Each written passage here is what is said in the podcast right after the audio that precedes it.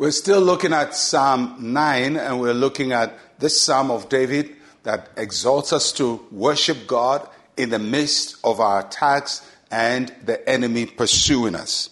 And we look at verses 4 and 5. And it says, You have maintained my right and my cause. You sat on the throne judging in righteousness. You have rebuked the nations. You have destroyed the wicked. You have blotted out their name forever and ever. David knew God as judge. He knew God as shepherd. He's called him the Lord my shepherd. But he also knew that this shepherd was also a judge. And that's one of the things we know about God that there's not just one attribute of God. He's merciful, but he's also a judge. And, and, and God does many things uh, to us and for us. And how did David know God as judge? By experience. He had encountered and seen how God had vindicated those who bring their cases to him in prayer. He has seen weak people, uh, poor people, widows, uh, plead their case before God, and he has seen how God uh, vindicates them. So he knew that God judges matters that are presented uh, to him. And this knowledge of God gave David confidence whenever he was being mistreated or being wronged, he knew that God was a judge. And he could trust God, he could go before God and plead his case before God. Do you have confidence in God as your judge? When you're mistreated, when somebody is, is really treating you badly, do you trust God to be your judge?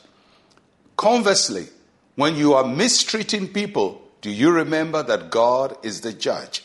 That He will fight for the weak that you are oppressing, that He will fight and vindicate those whom you are wrongly treating. God is a fair judge, He is not a partial judge. So, are three statements I want to bring to your attention as we look at these verses. Uh, and the first one, David says, You sat on your throne judging in righteousness. So the image here is of God who sits on the throne just as a judge sits on a, on a seat in the court and judges a matter.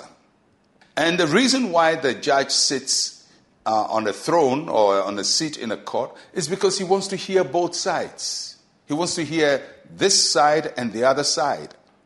And that's what God does. God is not an arbitrary judge. God is not a partial judge.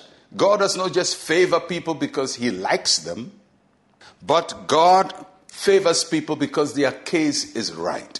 So he sat on his throne. And remember, God on his throne is not just ruler, is not just answering prayer, but he's also judging. And judgment, yes, there is a judgment day in the end of time, but there is a continuous judgment that God presents as the Lord. And the second thing David said is, You have maintained my right and my cause.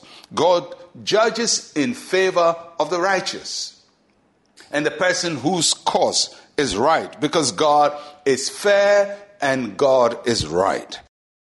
Another way of, of, of reading it would be, You have given fair judgment in my favor. So David knew, yes, he, he, he, was a servant of God, he was the anointed of the Lord, but he knew God would not favor him simply because he was king or because he knew how to praise God. Uh, you can't bribe God with praise and worship. You can't do the wrong thing and go to church and lift up your hands and worship God and think that because you are a great worshiper and you dance in church, God will just side with you. No, you can't bribe God with praise. You can't bribe God with an offering. So David understood that. He knew the only way God would judge for him is when he was right and his cause was right.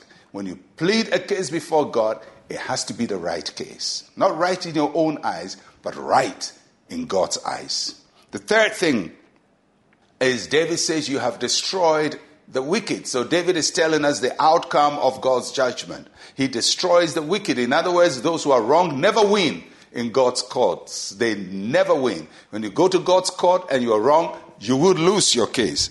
And if you look at verse verse five, there's intensity.